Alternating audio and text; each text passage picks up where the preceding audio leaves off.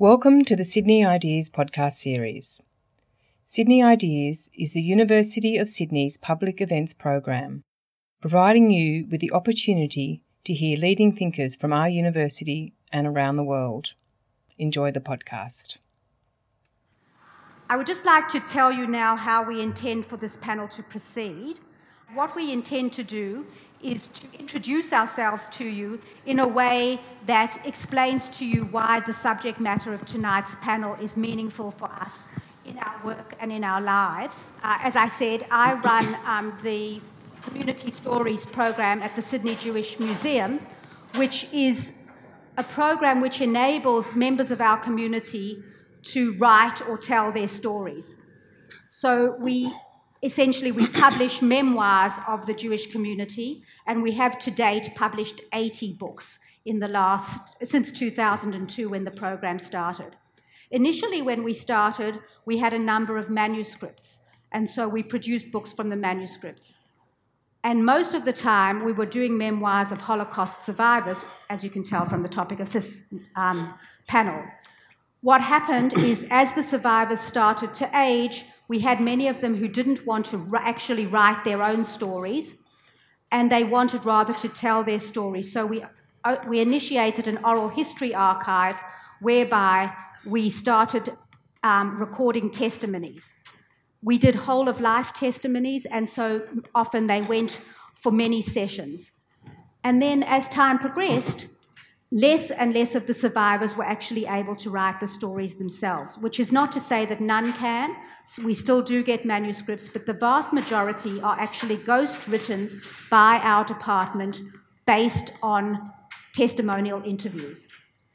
And so, what's happened now is that we're doing larger and larger numbers of what are very extensive interviews, up to 10 or 12 hours uh, over a whole person's life. So that is my involvement um, with testimony and with this subject.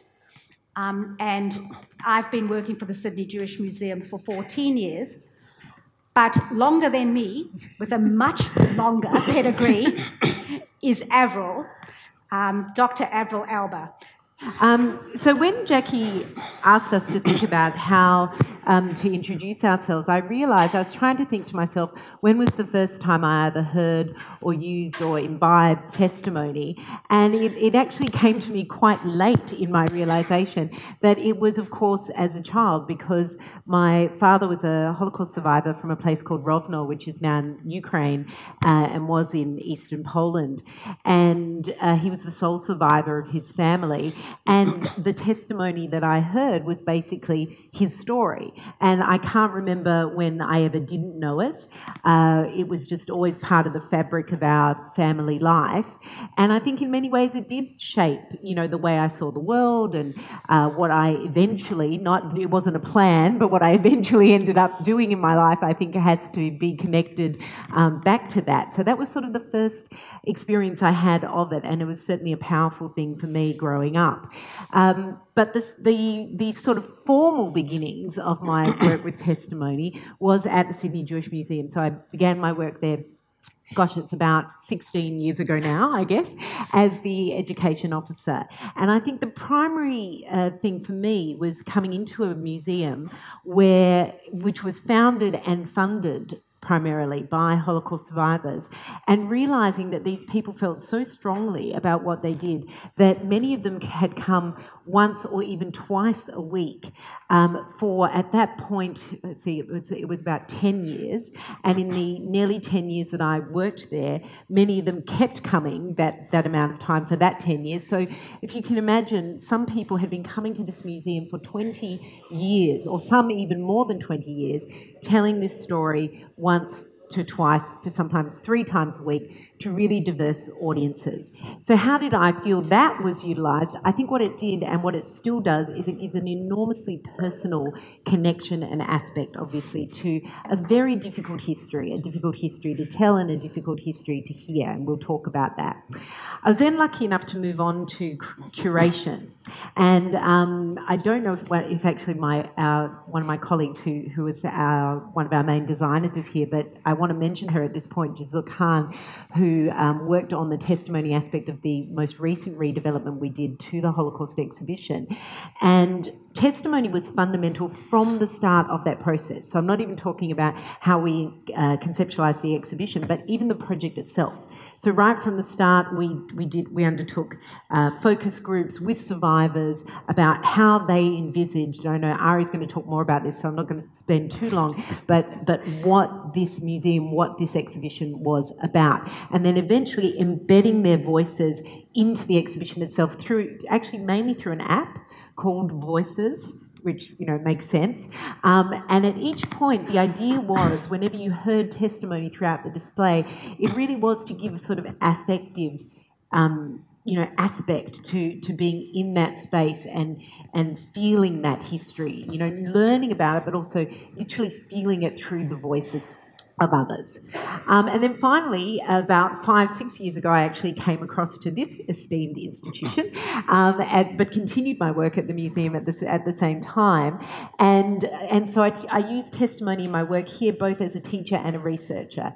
And I think as a teacher, what testimony allows me to do is to engage with students about the limits of testimony. And I think I'll talk more about that as well, I know later, in terms of academic um, research and practice. But I'll just, I'll just leave that sort of hanging for, for now, the idea of the limits of what we can know about this history as well as the potentials of it. Um, and then finally, as a researcher, I think it's probably the hardest. Um, partly because there are real problems, as anyone here who's worked in oral history knows, um, that for historians, oral history is a vexed subject. It continues to be a vexed um, kind of subject because of the, because of the subjectivity um, involved in working with, with individual testimonies when you're trying to develop um, comprehensive histories. But at the same time, I think what's so interesting, and again, I'll go into this later on, is, is for Holocaust history in particular, the, the very inclusion of oral history has been in the name of creating more comprehensive history. So I'll talk a bit more about that later on. Okay.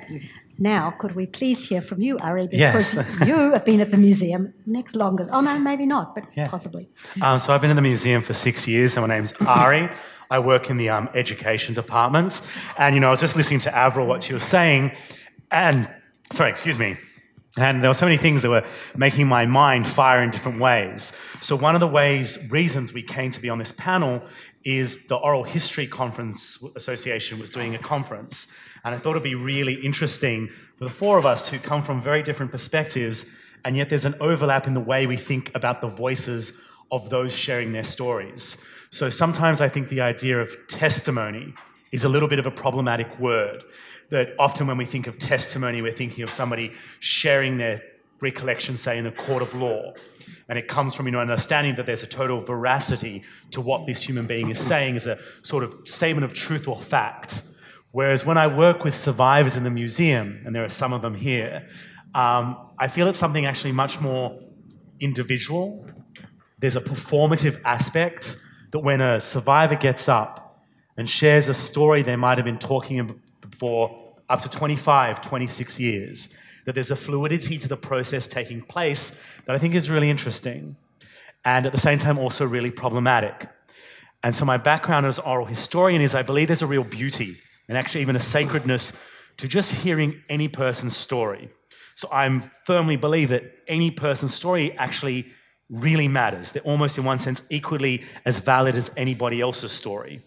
And at the same time, in terms of this history of the Holocaust, there's a particular pertinence to the survivor's voice.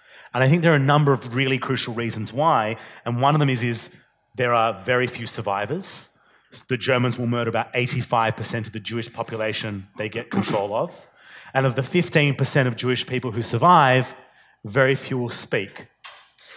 And at the same time, I'm aware that there's a culture that emerges that's sort of a culture, a martyrdom of suffering, that we feel when we hear somebody who suffers, there's a real poignancy that occurs to hearing that voice. And part of me thinks that there's a validity to that, that there is something really crucial to hearing the voice of a survivor of a genocide victim. And at the same time, I feel sometimes as a culture, we sometimes say that voice is more important than somebody else's voice. So, as an interesting aside in our museum, as our museum has passed time, uh, which was created and really structured around the notion of the voices of survivors, we've started to use the voices more of child survivors. And this is a little bit of a problematic term, but nonetheless, this understanding of children who survived the Holocaust are called child survivors. And they're no longer children, obviously. They're quite elderly men and women. And Anna's laughing. She's not so elderly, she's a young woman. but nonetheless, my point being that there, we understand there's a specific experience to a child that's different to an adult. But many older survivors have dismissed the trauma of child survivors, particularly if child survivors weren't in concentration camps. And so there emerges this hierarchy of suffering that's really problematic. And at the same time, I believe there's a real beauty and poignancy to our museum in rescuing the voice of survivors and saying, what does it mean to hear their voice?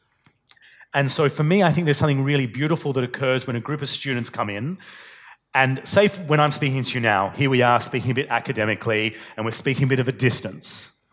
Whereas when students hear a 90 year old person say, I was in Łódź Ghetto, I was in Bergen-Belsen or Buchenwald, an incredible human verisimilitude takes place, like when we see a piece of theatre that we almost feel like by hearing their story, it becomes more real.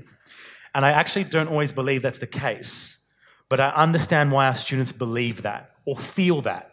So for me, when I moved into the museum, what I became really, really interested in was how to, for students, for them to make an emotional connection to the history.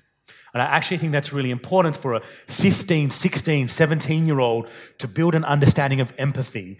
Then instead of them saying, Jewish people 75 years ago on the other side of the globe are not like me, they realize they're exactly like them. And so part of the beauty of what I think the museum does is I ended up working at the end of my time at university on doing a lot of comparative genocide, although it wasn't my area of research as an oral historian. So one of the things we now do as a museum is we invite in the voices of Rwandan survivors or Cambodian survivors or survivors of the stolen generation or from the former civil war in the former Yugoslavia, the civil war in the mm-hmm. former Yugoslavia. So, in this sense, I believe my community that I'm a part of, we've made a lot of mistakes. We're still struggling with the moral questions of what does it mean to ask a survivor to share their story again and again? What does it do to a survivor to relive their trauma? And I'm of the very strong opinion it doesn't do healthy things to them okay. emotionally or mentally. So, the last thing I'm going to end on here is that despite the mistakes our community has made, I believe our museum's uniquely positioned to, in some way, help other communities who are starting to realize the voices of their survivors are also just as important as the survivors of the community in terms of the Sydney Jewish Museum. Thank you very much. Um, now, could we please hear from um, you, Professor Michael Robertson, and tell us what your connection to the subject is? Uh, thank you, Jacqui. So, my name's Michael Robertson. My disciplinary background is psychiatry. Uh, my relationship with the museum is in its fourth or fifth year. I'm one of three of the uh, visiting fellows uh, to the museum, and our work is to situate um, the research and teaching that we're doing in medical ethics and looking at the crimes perpetrated under National Socialism and their contemporary relevance to, to bioethics. And so that's my nexus to the museum, at least in the first instance. It's been a privilege, though, to be able to work and interact with these wonderful people um, to expand uh, our, our, uh, lines of inquiry. Um, my presence here is um, qua uh, therapist, um, not their therapist. Um, and I, not so much testimony, I work with narrative. I will bear witness to about five or six traumatic narratives a day uh, in my work, because uh, my clinical focus has been for the last 15 years trauma. Um, so this morning I saw somebody who had been traumatized in institutional care and spent most of his adult life in jail. I uh, saw a young man who um, had his best friend killed in a rock climbing accident uh, whilst working. I saw uh, an Aboriginal person uh, who had been subject to lateral violence within um, one of the Aboriginal health corporations. So I, I see a broad variety of people um, who've experienced multiple forms of trauma in different settings and across different stages of life. And uh, one of the things that I've come to acknowledge, or at least become more cognizant of uh, since engaging in this space is uh, an observation that uh, the philosopher William James made that in any conversation there are six people. There is you as you see yourself, you as the other person sees you, and you as you truly are, if such a thing is, is knowable. And I think that uh, Ari spoke about the performative aspect of trauma testimony, which ultimately we are talking about traumatic testimony. But I'm interested increasingly in the other form of participation, the witnessing and engagement with that, to bear witness to trauma, to participate in narrative, which is ultimately a two person or multi person process. So if you abide James's view that there are six people in any two person interaction, there are hundreds of people sitting here cogitating and mulling over what's being said. And the other thing that's become very apparent to me, not only in my work, but also in this space, is that narrative and testimony um, exists in an interpersonal space. There is a potential space between the narrator, the interlocutor, the witness, and that it's that engagement in that interpersonal space, that multi personed process. So te- it's not testimony, just somebody spewing forth a story, and that's that. It is an interpersonal process that has complex dynamics and complex interplays that I think hopefully we get to engage a bit more with this evening. So that's my kind of perspective. I hope we get to unpack some of this a bit later. But that's, that's been my experience. Thank you. Well, it's definitely my experience. Um, I have found doing lengthy interviews that it's, the, the whole transaction is definitely not one that is at arm's length, even though it's it's a professional um, situation. Because with Holocaust survivors, one has always to be respectful um, and understanding of the incredible trauma that they've been through, and often it's a situation of us both sitting and crying. Um, and over a prolonged period of time, it can be a situation where the relationship is um, sort of almost symbiotic. It's not just me getting the information, it's the survivor is being acknowledged for what they went through. And over a period of several interviews, when they come to an end, I have found on several occasions that the survivor doesn't want that process to end.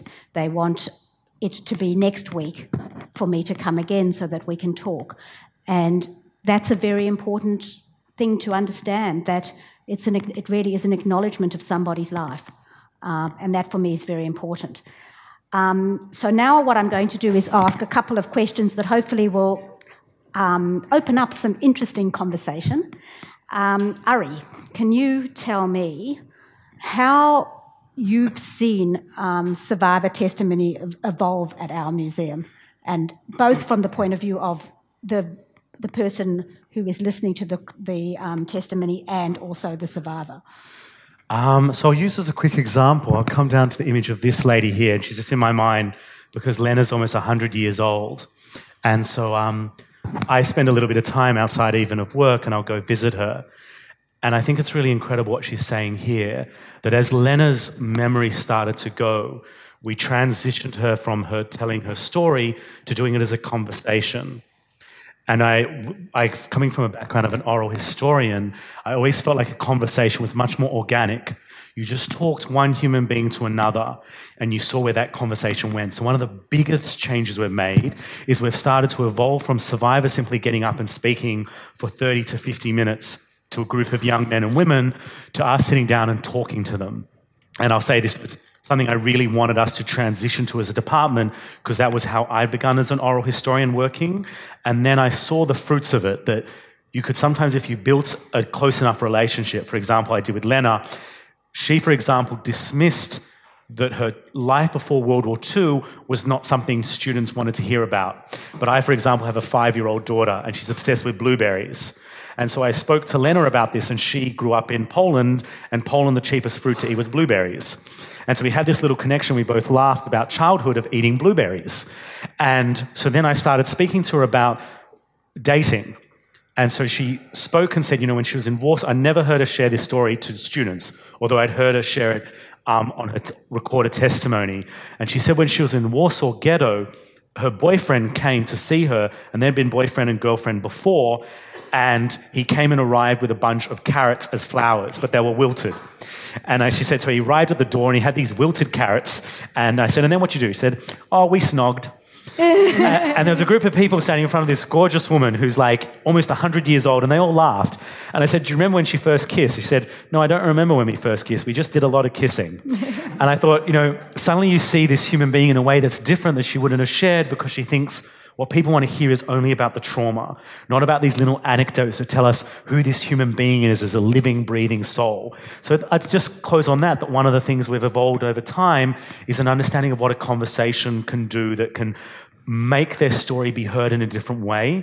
And then the person sharing their story can suddenly start to open up in different ways and speak in different ways than as opposed to being like the rehearsed script of the things I have to talk about.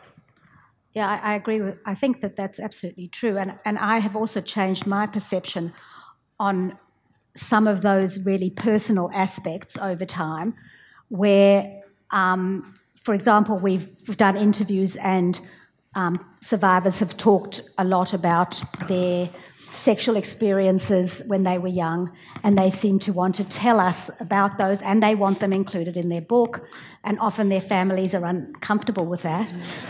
But in reality, and it took me a long time to realize this, one of my editors said to me, No, you have to keep that in because that is really very integral to the person as a whole person. That they, they have their survival story, but they also have a personal story and a whole personal life. And you see this person now who's in their 80s, but when they look in the mirror, perhaps they see themselves as their younger self who had this other outside life. And I think it's very important for us to acknowledge all those aspects of the story and not, or at least from my point of view, for the job that I do, and not just focus on the survival story. I think it's very important to understand for, for readers and for people who are engaging with the story that this is a whole story. Um, Michael, I'm interested to know from you what you feel about the emotional and psychological um, impact it's likely to have on survivors and also on the audience um, listening to these type of um, stories. Um, well, it's a building on the uh, comment that this is an interpersonal process when a person narrates a trauma. I'll just beg your indulgence for a moment to comment a bit about memory and what memory is and the neural substrate we think of memory and how it plays in. So, Memory is not going to a filing cabinet, pulling out a file and reading the same document time and time again. memory exists as we think in patterns of activation of neural networks. So we, lay, we don't have a neuron that we store a particular memory in, we have a pattern of activation of a, of a dense kind of pattern of neural network. And so every time a memory is evoked, um, there is a slight change in the pattern of activation of the neural network. And so stories told and retold over time vary subtly but often significantly. It was very interesting too. There's a documentary called Nana, um, and it features uh, a French survivor who was deported to Auschwitz Birkenau and survived the selection and became an interpreter for Mengele. Um, and she survived the war and lived to well into her 90s. And the film was made by her daughter, and it cuts various points in her life. She's either interviewed on French television in her 60s, she's interviewed uh, at various points in her life cycle right up until the end. And what she's been able to do is juxtapose the way in which her grandmother narrated stories at different, the same story at different points in life and the different emphases and the different kind of significance the story had for her. So, um, memory, traumatic memory in particular, is encoded in a very different way from where did I park this evening, where are my keys, what have I got on tomorrow. We, we, we experience traumatic memories in quite different ways. And so, when we narrate traumatic events, we activate neural networks that we don't normally have access to. It's called state uh, dependent recall or situationally accessible memory. What we understand, though, is when we activate these neural networks, we also release uh, the, the, stress responses that we have. So to narrate a trauma is an equivalent process in the nervous system to experiencing the trauma. Uh, and so we release cortisol and all of these other stress response hormones that are at times injurious to the nervous system. We know that if you constantly bathe your brain in cortisol, you will damage very sensitive, delicate structures that affect memory and regulation of, of mood and so on. So when a person is narrating a traumatic story, um, they are antagonizing those parts of their brain that would have been originally been traumatized during the experience. They recreate the milieu of the trauma. And the evidence seems to be that when a person is experiencing distressing flashbacks or nightmares, the sorts of features that we recognize in post traumatic stress disorder, they are activating these neural networks and they are recreating this traumatic neuroendocrine phenomenon which damages their brain, damages frontal lobe, damages the hippocampus. And we understand that it's actually the re experiencing symptoms that are what damages people who are traumatized. Uh, we know that you know, children who are traumatized, their brains develop differently from, say, adults who sustain trauma. But we know that adults who are re experiencing trauma, whether by re narrating it or having some sort of environmental stimulus, it injures the brain. And so, to me, when I, I see a patient, I see lots of police officers and firemen and so on, and um, they often come with, you know, decades and decades of traumatic experiences, and one knows that when you start asking that question, you introduce that into the interpersonal space, that traumatizes the patient. So I have to work quite carefully with that. And so to answer the question, I, am concerned um, about the potential injury visited upon the person narrating the trauma. And I think we could sort of throw this back a little, say, take a neutral example. Um, everyone, well, most people might recognize in Lanzmann's Shoah the iconic scene of uh, Abraham Bomba, the barber at Treblinka, being forced to narrate this unspeakable experience he had. Um, and we've talked about this in other fora about the, the morality of what Lanzmann does by forcing this man to disintegrate on camera. And I'm not just thinking about his frontal lobes being bathed in cortisol, I'm also thinking about just the, the, the, the ethics of this. So I, I, wonder if I could sort of throw that back to my colleagues here as to where this all is situated. Mm. Yeah, we. I mean, this is this is a scene that we come back to again and again. And those of you who haven't seen Claude Lanzmann's epic, we definitely recommend it, but do it slowly over time. It's nine hours, um, and it's it's an incredible incredible scene, and it I, I go backwards and forwards in my, in a sense, in my ethical judgment. If there, if there should be one, if Lanzmann was here, he, he died, in fact, very recently. He would say there's no ethical judgment because what he created was a work of art, and uh, and that we should not judge what what he did by standards of ethics. Um, but there is that moment, and in this moment, basically, uh, he cannot speak because he's recounting the moment at which his fellow barber witnesses his wife, his, his neighbour's wife, the townsfolk that he lived with come in to have their hair cut before they are about to go to the gas chambers. And what can one say in that in that moment? And he and he cannot speak right? He cannot speak at that point. Um, there is a the there's a uh, an analogy I could think of, which is the, the writing of Charlotte Delbo. And Charlotte Delbo was a non Jewish French resistance fighter who ends up being in Auschwitz as well. And again, a canonical work that I would definitely recommend. And there comes a point where she mulls over in her mind, can I speak to you about Auschwitz? And she remembers, she, she, she basically goes through this recollection where she says, you know, I, am in a dream and Auschwitz comes to me in a dream and I cannot speak and I, I feel the unbearable cold and I feel the hunger and I feel, and I cannot speak and it takes, and I wake up the only thing that saves me is I wake up from the dream and um, and it takes me days. And she says, and she calls it the skin of Auschwitz. And she says, then the skin comes back, the, the part that saves her, in a sense, the part that defends against what you're talking about. And then she says, and then I can speak to you of Auschwitz.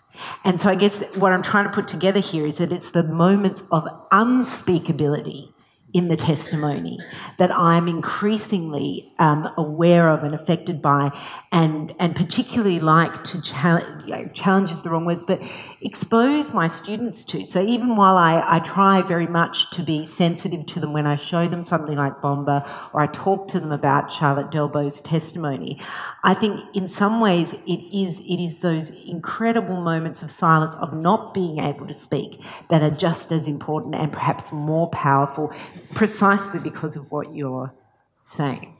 No, I, I... Um, I was going to say, I might use um, Lena again because I think it's really interesting what she's saying in this quote, and her words are here, and she's still alive. And it's almost like a mantra sometimes the way she repeats it. So I might sit down and have a coffee with her, and it might be half an hour or two, three hours. And she'll say this, you know, at a certain point in time, we're talking and it hurts so much, I can't talk anymore. And so for me, I'm interested as an oral historian that we would only hear this because we've listened to her voice, because we've created a place in which she gets to talk and we've sat there and listened. So the other day, I went with a survivor to a very classy school out in Mosman called Queenwood. And this survivor spoke in front of 400 people. And you could see what it meant to that survivor to have 400 young women, their parents come through. It was a full auditorium saying, you know, your story matters. So there's this interesting debate that I don't think as a museum we've actually resolved. Ethically, the debate what does it mean for a survivor to get up, share their trauma? There's a sort of sometimes pornographic aspect to this that I don't think is always healthy for the audience, for the survivor, for me as an educator. Sometimes it's a bit gratuitous. But most of the time, I actually believe what's taking place is really quite poignant, most of the time. And that's the compromise. And so when I watched this woman speaking to these young women, and there's like a whole audience, and she made jokes and they laughed, and I was like, and I, you realize that it gives a sense of purpose. That simply being a, that sense of acknowledgement you were talking about becomes really crucial. And so for me, like this question of what Lanzmann did in Shoah, I come from a very different perspective. That I feel like when you build a relationship with a survivor, that you sit down and talk for a long time, and you show them that you care for them because they're human beings so for me, I don't think the Holocaust is a question of Jewish history, it's human history. And you realize that young men and women in front of you, a million questions are running through their minds and their hearts and their souls. And they're starting to articulate to themselves this lovely, beautiful human being behind me, somebody wanted to murder them. And the person who wanted to murder them had kids of their own. And yet they murdered somebody else's kids. And all these questions might not necessarily be articulated, but quite clearly they're starting to form there. And that's why they're listening to this story. And they realize this story is not about Jews, it's about them as human beings.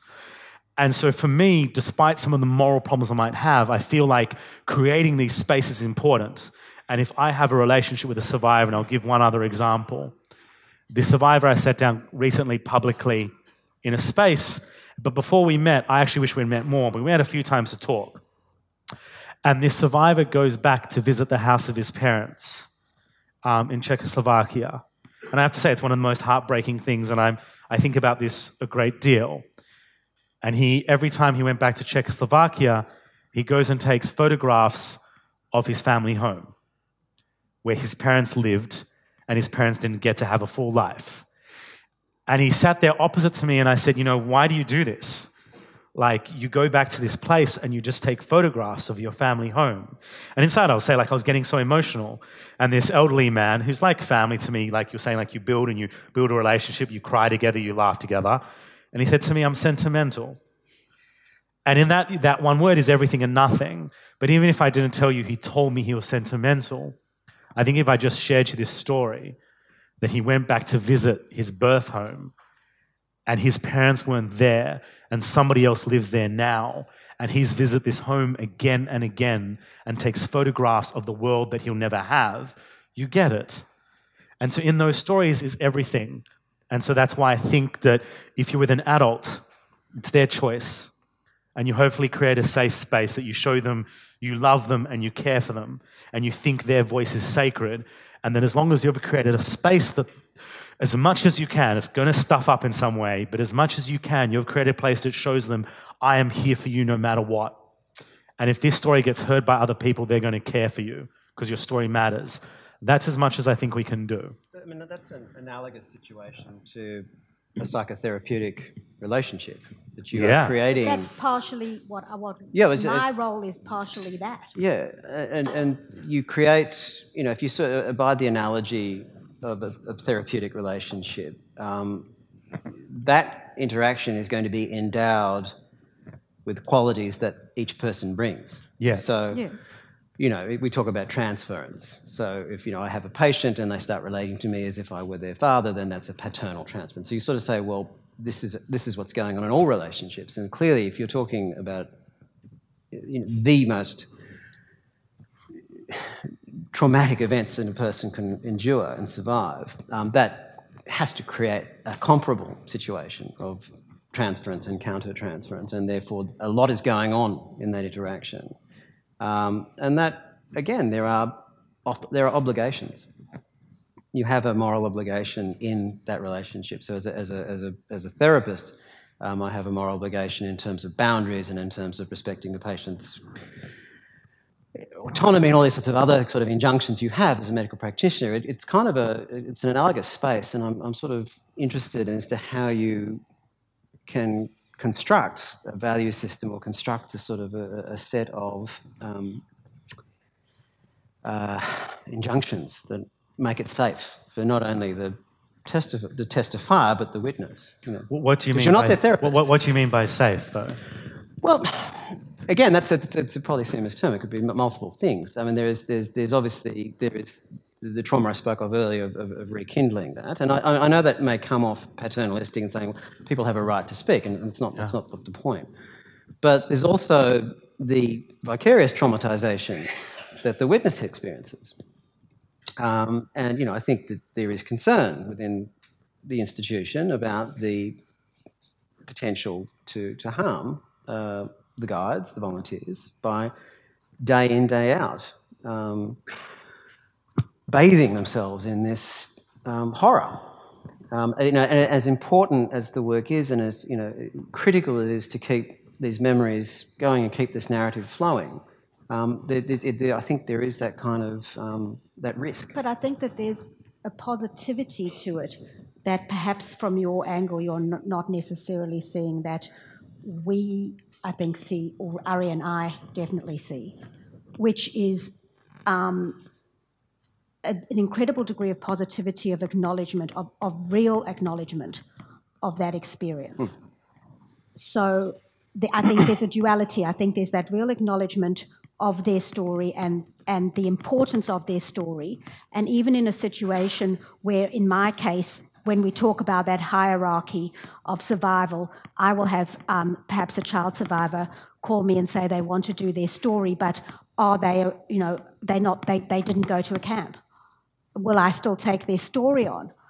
And that isn't i mean that obviously is is a, a, question which to me i don't i don't experience that hierarchy i don't get it but i think that it's also important in our museum for survivors to have this acknowledgement and not just the acknowledgement of, their, of themselves i've done i did a number of interviews years ago which i wish we could have actually listened to sound bites tonight with two survivors, John Weiner and Marika Weinberger, both of whom have passed away. But I asked them specifically why they went to do this every single day and what it meant to them to be survivors who told their story every day. And John's belief, and it was very interesting, was he said that the reason he did it was that it was painful every single time. It was extremely painful. So what you're saying is correct but that if he didn't do it, he felt it would be like taking his family and putting them in a drawer and putting them away. But that every time he went and spoke, it was like he brought them back for himself. And I think that that is a very interesting concept. And Marika always had the belief that she believed in this idea of surviving survival. And so she did it because it was important to her that her survival itself had some meaning or some purpose. So that she didn't want to be defined by her survival as such, she wanted to be, devi- de- be defined by what she did with her survival once she'd survived. So I think that it's, it is such a complex um, subject. Um, Avril, can you t- give us a bit of a feeling about the, your working with the Voices app and how your feelings about testimony have changed over time because you've worked with it for such a long time. Can I, can I, can I first go to the academic because Of I course. think it's actually more connected to, to Yeah. what you're talking Sure. about. So, um, just to give you a quick sort of, a, you know, a, what would you call it, like a, a two-minute potted history of, of the history of testimony in the writing of Holocaust history. Some of you may know that um, in the early Holocaust histories, these the uh, the giants of the field, people like Raoul Hilberg, uh, would not use testimony. They wouldn't use it because, as historians, they felt it to be unreliable, and and it is an ongoing problem, obviously, because as Michael has so clearly explained to us, it's it's not so much the fallibility of memory, but it's how memory, you know, actually is a changing thing over time. So the way that you and we see this, you know, we see this in the way survivors even give testimony over the last twenty years. It means something very different to a survivor to give testimony once they've had a grandchild right? It, it changes the way they see the continuity of their family and the story that, that came before, right? So, so it doesn't mean that they're telling you something untrue, but the way they look at that experience is, is very different. I often say to my students, you know, think about how you thought about primary school when you're in high school. Now think about how you think about primary school now that you're a university student, right? It, cha- it changes over time. It's the same experience, but it changes over time. So the, the first generation of Holocaust historians didn't really trust testimony as such. And the watershed moment in some ways came from outside of the academy. It came with the Eichmann trial. Right? And the Eichmann trial was, in a sense, uh, well, it was it was Ben Gurion's opportunity to use testimony as an educative device. Right? If you look, if you go back to those trials, and you and you can find them on YouTube, you know, um, the the amount of survivor testimony that was used was extraordinary. I don't think any one of those survivors had first-hand experience of Eichmann. That that wasn't what it was about, right? It was to tell the story of what Eichmann did, right, and to tell it in a in a different way. Right? So, and you, then you start to see in the historiography a development of what does it mean then to use these people's stories to, to get a different understanding of what the Holocaust is. And we've come to a point now where we have again the sort of the top historians in the field um, uh, people like Saul Friedlander insisting that you cannot write a comprehensive Holocaust history now without without survivors' voices, but you use them in different ways, and um, and. To, to try to attempt to link back to or at least to provide continuity from where we're at i think what's so interesting about the way that testimony is used now is um, is is that it it sort of begs the question, and, and Ari, you've spoken about this before, and I've thought a lot about it in the conversations we've had, of how do you ask the question of when did the Holocaust end? Right? Like, when does the Holocaust end? Did it end with liberation? Did it end with the closing of the last DP camp? Did it end with um, reparations? When did it end? And um, to, to, to steal a story from Ari, uh, he will often ask students after they hear a story from a survivor where a survivor talks about the fact that every day they think of their, their mother or their, their father, and he'll ask them, you know, when did the Holocaust end for that survivor? Well, it didn't end right? It didn't end, and I think that, in a sense, is where is is where the interest is in many ways in terms of testimony, history, and then to, to, to very in a very long-winded way come back to your original question, how we want to utilise testimony in the museum space. Is, is about the idea that these histories don't end, right? They resonate today, they continue to resonate. And that's what we wanted in this particular app. That's what we wanted it to do. Whether we succeeded or not, I'm not sure. But we begin with survivor testimony, and then actually, in this, I, I won't explain the ins and outs of it, but but in this app, you then get the opportunity to go deeper and deeper, and you get to hear, in a sense, from um, from different aspects of the same story. So, say you're looking at the part of the display that looks at race science in in Germany in the 1930s. You hear a survivor talk about what it meant to be racially profiled in a German school. Then you hear from someone who was a, a, teacher in that system, right? You don't actually hear their voice, you hear someone reading out their, their testimony, right? Then you go on and you might hear from a human rights activist who talks about race science in Australia. And what it meant for, for our Indigenous populations to be racially profiled and to continue to experience it. I was at a seminar, in fact, in Melbourne a couple of months ago where Marcia Langton talked so powerfully about the legacy of race science in this, in this country. And we realised there's the resonance, you know, again and again and again. And I think that's where, for me, that's where the interest of testimony is now, if that makes sense. Yeah. Could I leave here? Um, just because. Um, yeah. Okay, so I don't have. This has got nothing to do with me. I didn't curate this museum. So what, for me, I think I think it's an astonishing space to speak to. And one of the things we've been speaking about is the voices we have, and there's a reality that we don't have most of the voices. So this is part of our display case, which I think we've curated and restructured the history of the Holocaust in which the voice of the victims is at the heart of the way we've understood this history. And I think that's actually really poignant and powerful, that it's a different way of accessing this history. So, in terms of this photograph behind me, which I often use to educate students, and I think it's been curated really well, although I, you know, anyone would have done it differently. But I look at this and I think, you know, for example, the prayer shawl. So this in Hebrew called a talit. So for me, when I speak to students who aren't Jewish, or don't know much about Yahadut, it's an opportunity to speak about my culture. I grew up in a religious family. I'm now devoutly secular. I keep nothing. But once upon a time, this was everything to me. And so to know that we say in Hebrew, lehitatef batzitzit, to enwrap yourself in the prayer shawl in the morning. And it becomes a moment where you say, you know, not every culture is the same. And that's okay. We're not the same. We don't have to be the same. And at the same time, about the specificity, because I believe all genocides are linked to a notion of xenophobia, of fearing and hating that's not like you. And saying, because you're not like me, you don't deserve my love or my empathy or my compassion. And then the horror of their shoes. And anytime I do it with school kids, it's like you can simply do it so clearly. Tell me what's the shoe on the left? Who did it belong to? The shoe in the middle and the kids get it. And then you ask them, the kid that belongs, the shoe that belongs to the kid, what can you tell me about the child? It's a child. Might have been Jewish, might have been a, a Sinti Roma, gypsy. And that's it. Everything else gets taken away. So the artifact in its own way becomes a voice, that there's an absence, so there's only so much it can speak to. And then there's a reality of this question that what I feel is our museum can never be totally safe. And it shouldn't be safe that education is sometimes about being dangerous, and that often universities aren't dangerous enough, and nor are we willing to take the risks we need. So when I speak to students, I get up and I've often changed my presentation before I do it. And I say to the students, you know, um, I'm going to get it wrong. So even now, as I think how I'm going to say this to you guys, I'm going to get it wrong. So excuse me as I, excuse me as I stuff this up. But if I said something like this, behind us is a blanket and it displays the hair of bodies of human beings who were murdered.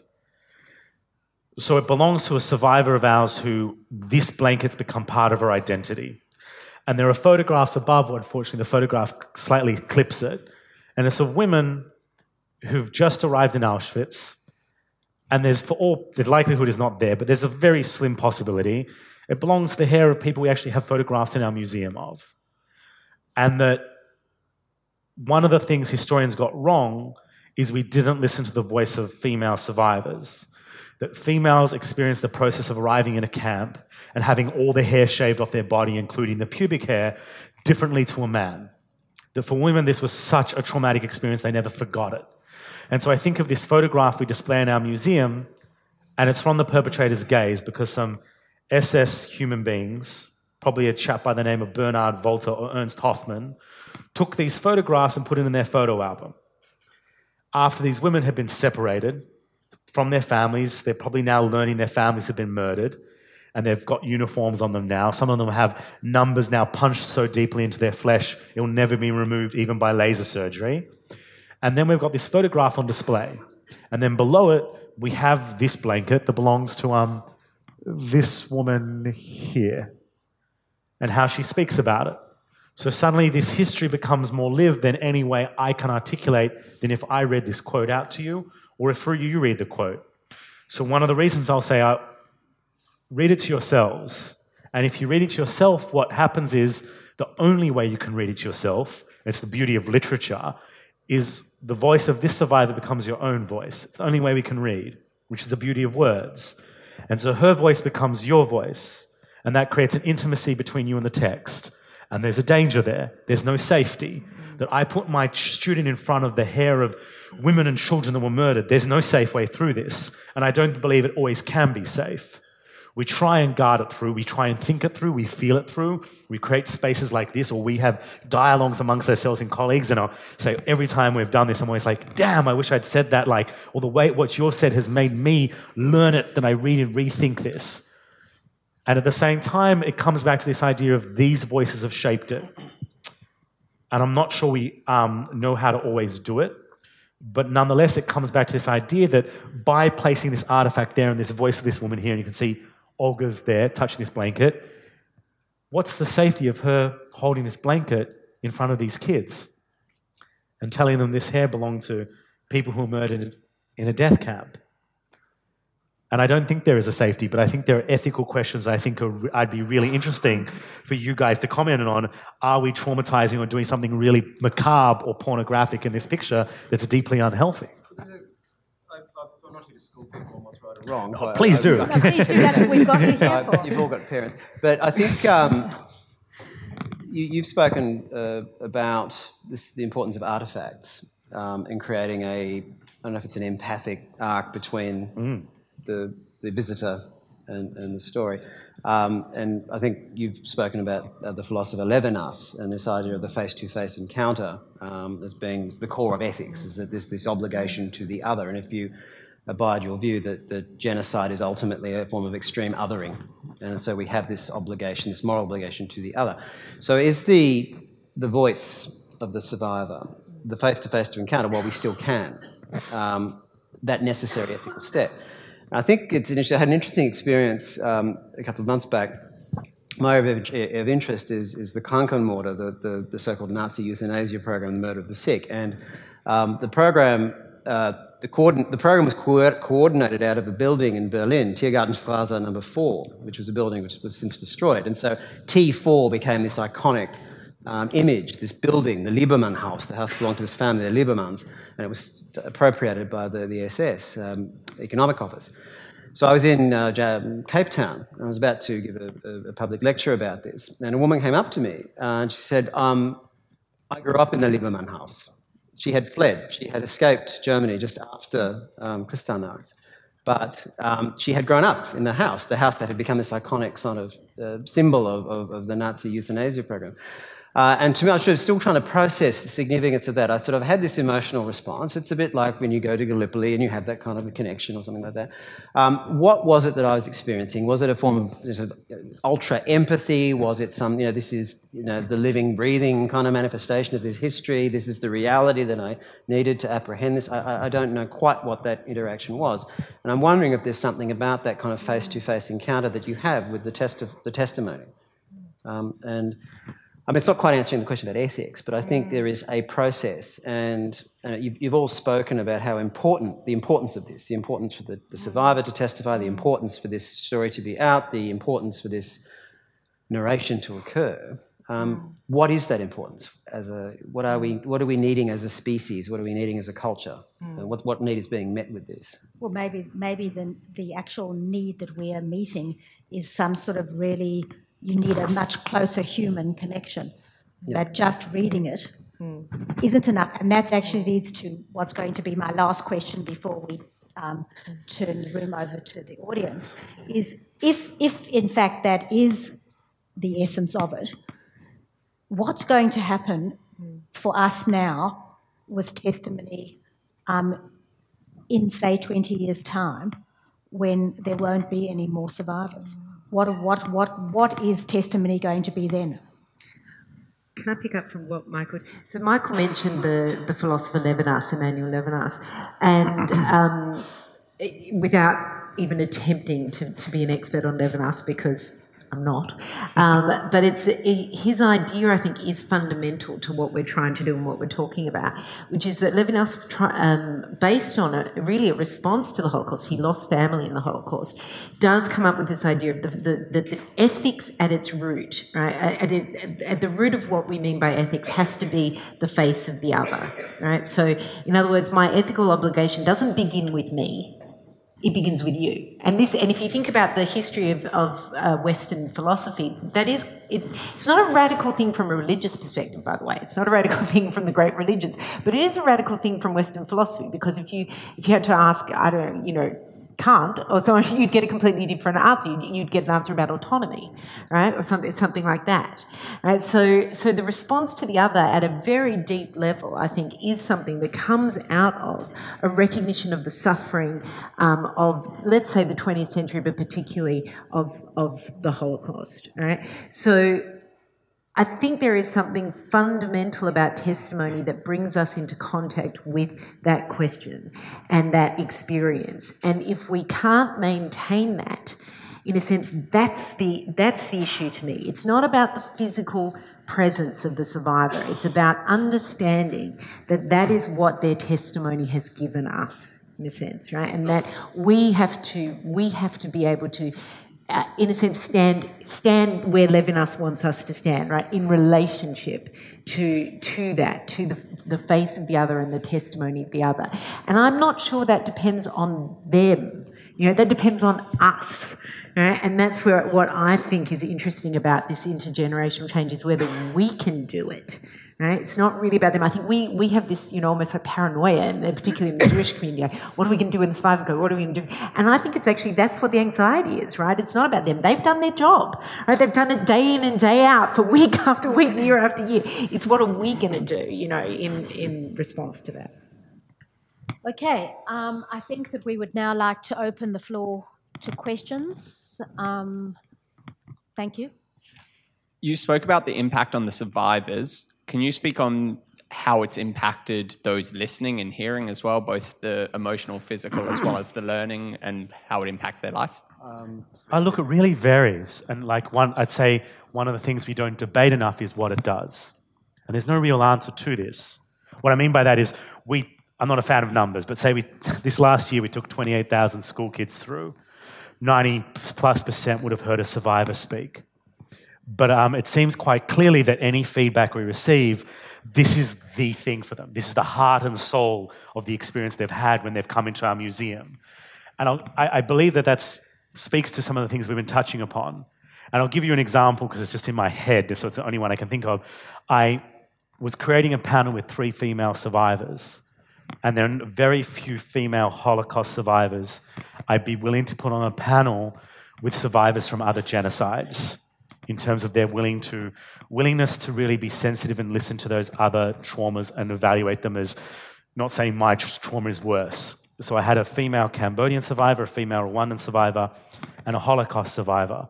And I've been preparing them separately for hours, and I'd spent some 12 hours with a Rwandan survivor before I'd put her in public because she'd never spoken in public. And um, the Holocaust survivor was open to it. And then suddenly she started making comments to me about how their genocides weren't as bad as ours. The Holocaust is the worst. And so this made me really uncomfortable. And eventually I had her in a room with five Rwandan survivors and two Cambodian survivors. We were meeting to have a discussion about the panel. And she sat there, and every single Rwandan in the room was, they were all orphans. Everybody in the room was orphans. And they all spoke about how they had no graves to go to. And this female survivor doesn't either. And she sat there and she looked at these younger survivors, and you could see her say, any real difference didn't matter. She suddenly really listened.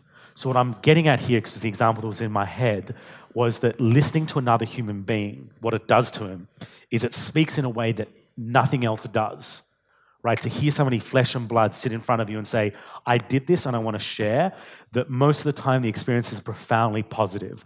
That it takes it out of history that's solely academic. And I say this as an academic, but I think there's a huge purpose in academia for the sake simply of academia. I believe that passionately. But I believe for a 13, 14, 17 year old, it's something a little bit different. They're not going to be historians. I want them to understand the history of the Holocaust in more human terms. And you see them suddenly click, all the firing is in really human terms. There's a human connection. And I think there's a real beautiful interaction between somebody who's 60 years older than this person, or 80 years old than sometimes, and they've realized this person's story matters. That's what I'd say from the faces I watch in every single class I watch. And most of them pay attention, they listen and they care. Thank you. Um, I'd like to add to that actually. My 16 year old daughter recently came to the museum for a, um, an excursion. She's in year 10. And um, to give you an example of how far the voice actually reaches, um, after her excursion, she, they're doing the studies on the Holocaust and so on. They used three artifacts, and one was Anne Frank's diary, of course. I can't remember the second one. Was a photograph, and the third one was Olga Horak's blanket. And the fact that it had such a profound impact on her, and how she wrote this into her essay on um, around the theme that the essay was based on, and the fact that she actually got to hear the words from somebody who had experienced that made it extremely real for her. It wasn't a narrative anymore, it wasn't just something in a book that she was reading. It was a real lived experience. So I just want to say that I think the work you do is fantastic. And um, the fact that it reaches out, it affected me so much. I've been there before, but not for a number of years. But the fact that she was so. She experienced the same thing I did when I went there, but many years ago, made, made it a, a really uh, valuable experience as well. So I just wanted to add to that comment that you made. Thank you. Um, other questions? Um, I just wanted to say it's obviously great to see the connectedness with the community that um, you guys are achieving through the museum. Um, I personally lived in Germany for many years and think the Germans are doing a good job of, or beginning to do a good job of owning what happened. My question being is that do you think the broader Australian population has a connection to this story and to these voices? Obviously, everyone here tonight probably is likely to have a particular interest in the Holocaust. Um, and obviously, the Jewish community within Australia has a connection through the museum and their family survival stories. Do you think the how would you go about connecting the broader Australian popularity to these uh, population to these voices, and you know, making sure, you know, for instance, that the message gets across, you know, the tolerance message that you were talking about before, that something like this doesn't happen in Australia really pleased actually that you brought that up. One of the things that we, um, when we were redoing the exhibition that's been open now for about a year and a half, the redeveloped the Holocaust exhibition, one of the things we specifically wanted to achieve was connection to Australia, both in where it was historically. Um, had historical integrity to do that, where there was a real historical connection, but also to do precisely what you're talking about. And this is, you know, obviously this is a contentious thing within history because historians are inherently suspicious of comparative work anyway because they like the specifics, right? They like specifics of every single situation. That's what their, their bread and butter is. Um, and so, you, and, and also because you do have to do justice to the individuality of stories and what happened in Germany is not the same as what happened in the former Yugoslavia or or in Cambodia, they are unique to their situations. Yet at the same time, the kind of um, the kind of empathetic connection that in fact the lady up the back I think was was talking about when she when she just gave the example of how it affected her daughter and then her is achievable I think um, despite the historical differences so to give you again to give you an example of that we used an authentically Australian story that many of you probably know, which is the story of William Cooper, right? uh, an Aboriginal leader from the Yorta Yorta Nation who, on hearing the news of Kristallnacht, at a point in time where, I mean, there is still obviously ongoing um, ongoing discrimination uh, against Aboriginal peoples in this country. But at the time that he led the protest, right, 1938, um, we hadn't even had the referendum, right, at that, at that point. And it's one of the few known protests in the world where they took a signed petition to the German consulate, never made it to Berlin, but that doesn't matter. The, the symbolism of what he did, right, and what, what that, um, that that achieved that protest against what was happening to Jews in Germany is extraordinary, and that's an extraordinary Australian story. So too, uh, there are less less laudatory Australian stories, right? The uh, the quotas on migration uh, in the post-war period, the the White Australia policy that has yet again reared its head in, in recent times, right? Um, in speeches by our politicians. Uh, the Dunera episode, right, which was about interning so called enemy aliens um, in Australia. There are incredible authentic connections across that I think build a sort of a, a, a, connection, but also a resonance for this history today. So, so that those are some of the ways. Um, and then I think through doing exactly what Ari and the education team are doing, which is is is building these authentic connections between communities and individuals today. Done quite a bit of work looking at German engagement. The process uh, called Vergangenheitsbewältigung, the working the past, that, that began under Adenauer and has now morphed into what they call Erinnerungskultur, which is the remembrance culture, and that's starting to integrate um, other events in German history like the GDR, the, the so-called Vertreibung, the, the, expulsion of ethnic Germans from Eastern Europe as the Red Army swept through.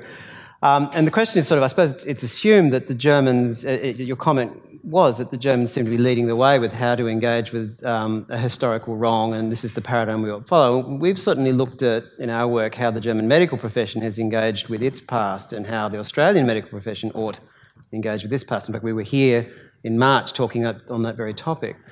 Um, I think, though, that and I'd sort of highlight the, the work of, of Colin Tatz, the, the you know, our, our, treasure, uh, treasured uh, genocide scholar, who sort of really argues, and will argue, I think, to his last breath, that we have an unacknowledged genocide in this country, and we live in a state of denialism, and we still are spending millions of dollars on statues of Captain Cook and other you know, people who could be argued to be perpetrators of, of colonial genocide. So we have a very complicated cultural moment and as, as Avril said, it is, it's now being appropriated by politicians to you know, achieve political ends. And so I think the, the Holocaust, uh, whatever that is, not just the Shoah, but the aggregate of crimes that occurred under, under Nazism, provide us with a, almost a neutral space to explore this aspect of our species um, because we don't seem capable of these conversations contextualised to now. Uh, and that, that's, that's been my observation.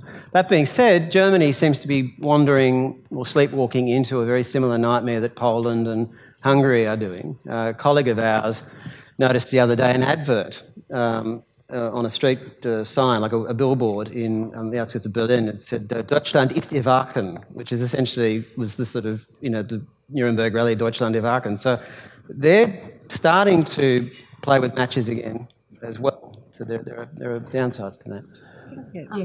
Um, I have a couple of questions. Firstly, about the Spielberg project in the 90s, mid 90s, and those tapes which were, have been hopefully archived. And are they kept in Australia as well as Hollywood? Yes, they're, they're in Hollywood. Um, actually, our museum has full access to all of the Australian interviews. So if you wanted to come and listen to any of the interviews, um, that were done in Australia. The Sydney Jewish Museum has full access. Um, Monash also has access. I think that they have access to the full collection, um, but we, we have access at our museum. And also a specific medical question about the tra- trauma and its effect on the brain.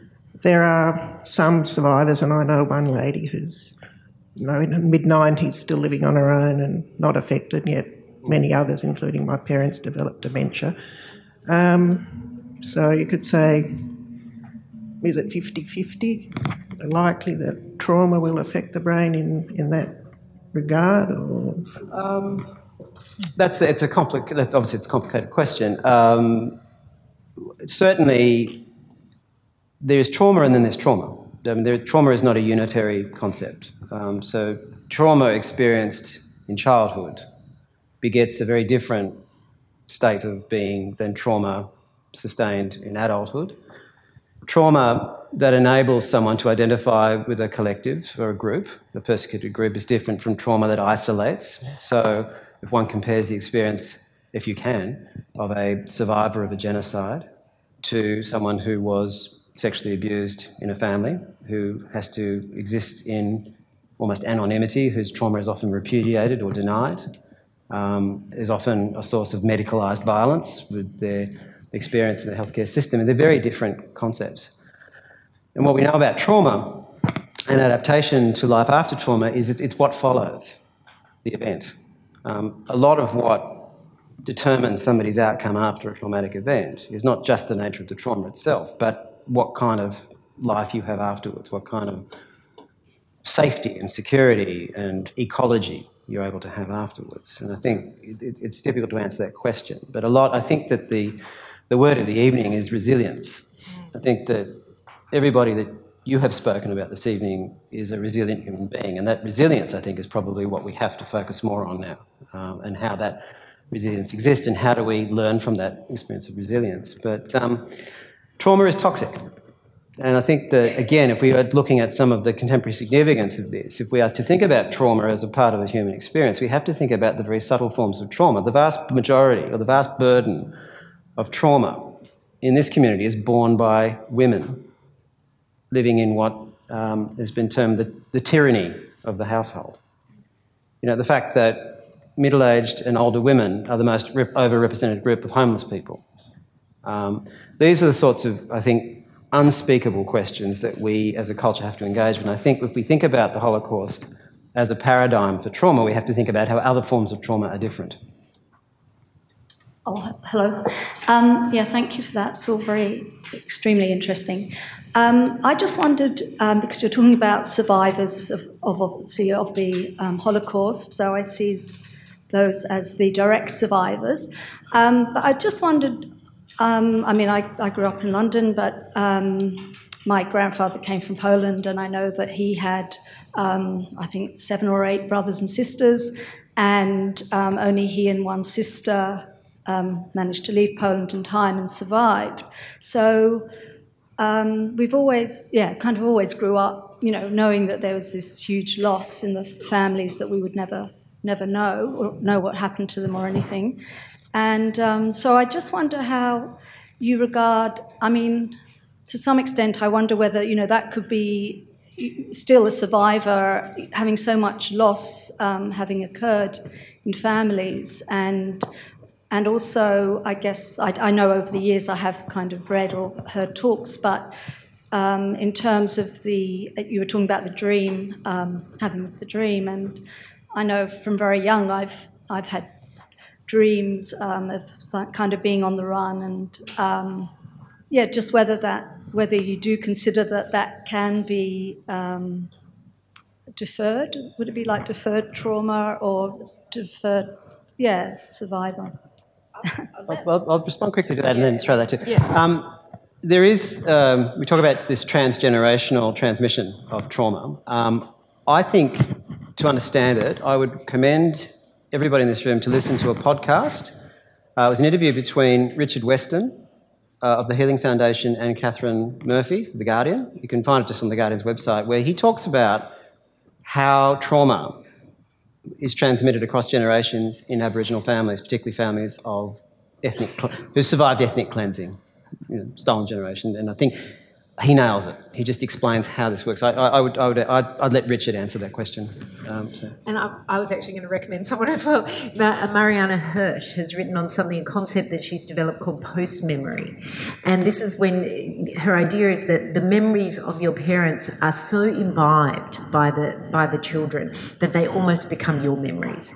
But of course, there's an awareness that they're not as well, and the complications that that that that happens because of that. So I would also recommend her her work to you. But I think I think um, you know I'm not a I'm not a psych- that's not my my area. I'm not a psychiatrist. I'm not a psychologist. But th- so this is purely anecdotal and through my own observations.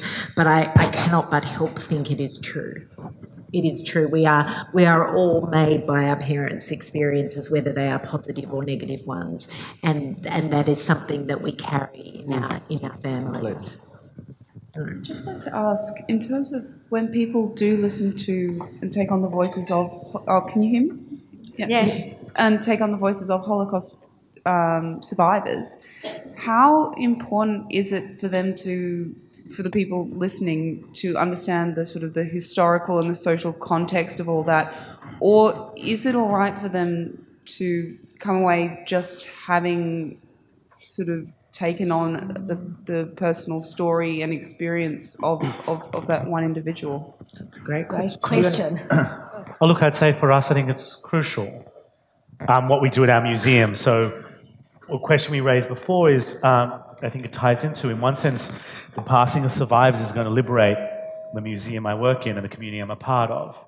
And so, for us, juggling alongside the issue of testimony, which is fraught. It's one of the issues you might want to touch upon that you said you were going to come back to the question of how one utilizes um, testimony. So when I came into the museum, I'm aware was something different than being in an academic setting lecturing about the history of the Holocaust.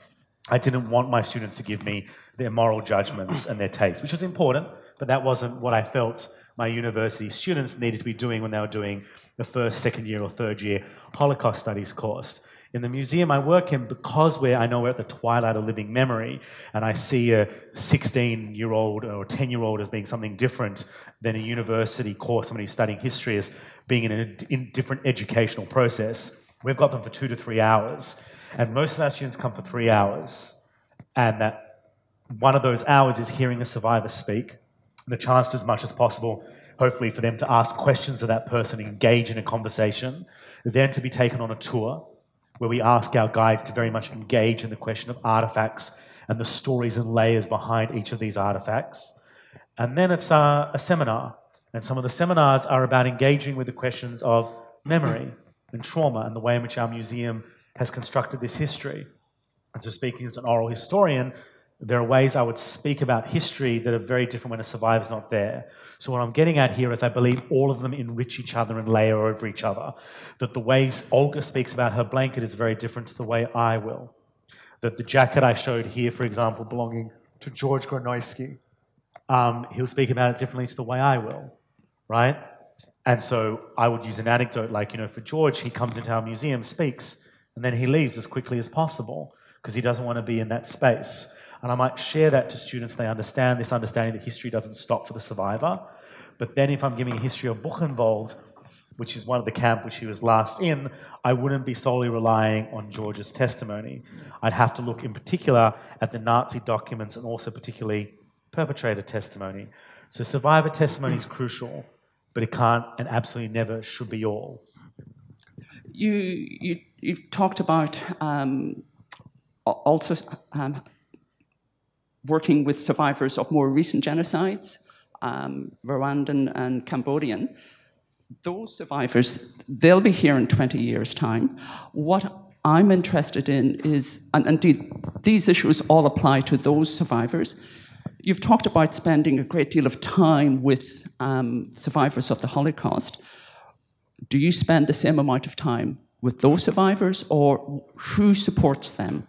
Can you just tell yeah, us yeah. more? Oh, so I say I don't think they receive enough support, and they don't feel like the community wants to hear them. So I'll make a, you know, so one of the things we did as a museum was to host the last Rwandan anniversary ceremony. I'll say politically, it took a lot to convince my museum because we were set up by Holocaust survivors to host a, a memorial um, ceremony for the Rwandan genocide. It took a lot of convincing. And um, I'm glad I did it. It took a lot of fighting of people in my, some of my colleagues weren't so happy with me saying, this is as important as the Holocaust. I believe it is. Um, so my job means I primarily spend time with Holocaust survivors. But the story I told before when I took this 80 year old survivor, I was astonished by what this woman did. That she changed when she heard everybody sit in that room and say, This is our story. This survivor at the age of 80, she sat there and went, I get it. They're exactly like me in every way that matters. And I've done three panels with these women, and they're astonishing together what they do. I am so moved. And they support each other. So when I had the younger survivor, and I'll use her name, her name's Chantal. She's 36. She has three kids. Her eldest is five or six, six years old now. And so for her, it's different, like exactly what um, Avril was talking about. She's at a totally different stage of her life. For her to relive her memories is different for somebody who's older. So she's starting to ask the question of when my kids get older, what can I tell them or can't I? Because they're not yet there for asking questions. Why don't I have half the family? Where are the aunts and uncles? But they're starting to get there. And so Chantal is starting to listen. And it was amazing for her to be in the space with this 80 year old Holocaust survivor who'd been dealing with the exact same issue. And suddenly she was learning from this older survivor how this other survivor has dealt with very similar issues. So my feeling is, is that they don't receive as a community as, enough, as much support as they should. The, it's hard to create spaces for them to talk. And the little bits our museum has done, I'm, I'm really proud of. I think it's really, really important. And I'm trying to push my colleagues and friends in the Rwandan community to start recording their testimonies. They should record them now, next year, the year again and again and again. And each time you record it'll be different, but that'll be okay. But you see, you know, uh, the last thing I'll say is when I did this, the last time I had them on a panel, I had this wonderful Catholic woman who was very religious Catholic, and she asked Chantal about being a religious Catholic. And Chantal said, Yeah, we were very religious Catholics. Every morning we got up and we prayed. And during the Rwandan genocide, her father went to hide in a Catholic church, and they turned her family away. So her father and three of her siblings were massacred in a school. So Chantal, when I do this, there are ways she'll give me warnings to say I can talk about this or not, and then hopefully I keep her as safe as I can. But she also is making choices, and so she said, you know, after this, I never set foot in a Catholic church. She doesn't come to the Rwandan commemoration ceremony because it's too painful. Those three months from when the Rwandan genocide begins in April, uh, her three months of reliving it every year. And so she said, you know, after this, I was, I, I just, I didn't believe anymore.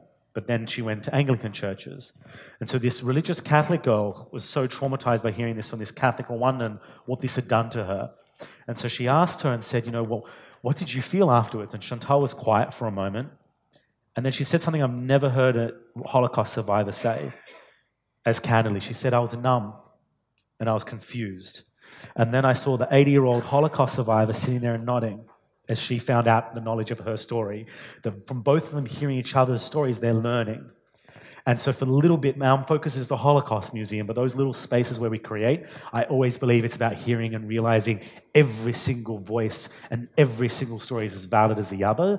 But for the little bit we do, it's from our survivors learning from each other and realizing you're from Africa, I'm from Europe, I'm from Southeast Asia, and yet all of us realize each voice is as important as the other. Look, I'd like to just say thank you so much for attending our panel. And, um, and of course, I would be remiss if I didn't say to you that um, I would hope that you would all come and see the Jewish Museum and come and listen to our survivors and experience for yourself what it is exactly that we're talking about. Thank you so much. Thank you. Thanks for listening to the Sydney Ideas podcast series. For more information about our upcoming events or to listen to more podcasts, head to sydney.edu.au forward slash Sydney underscore ideas.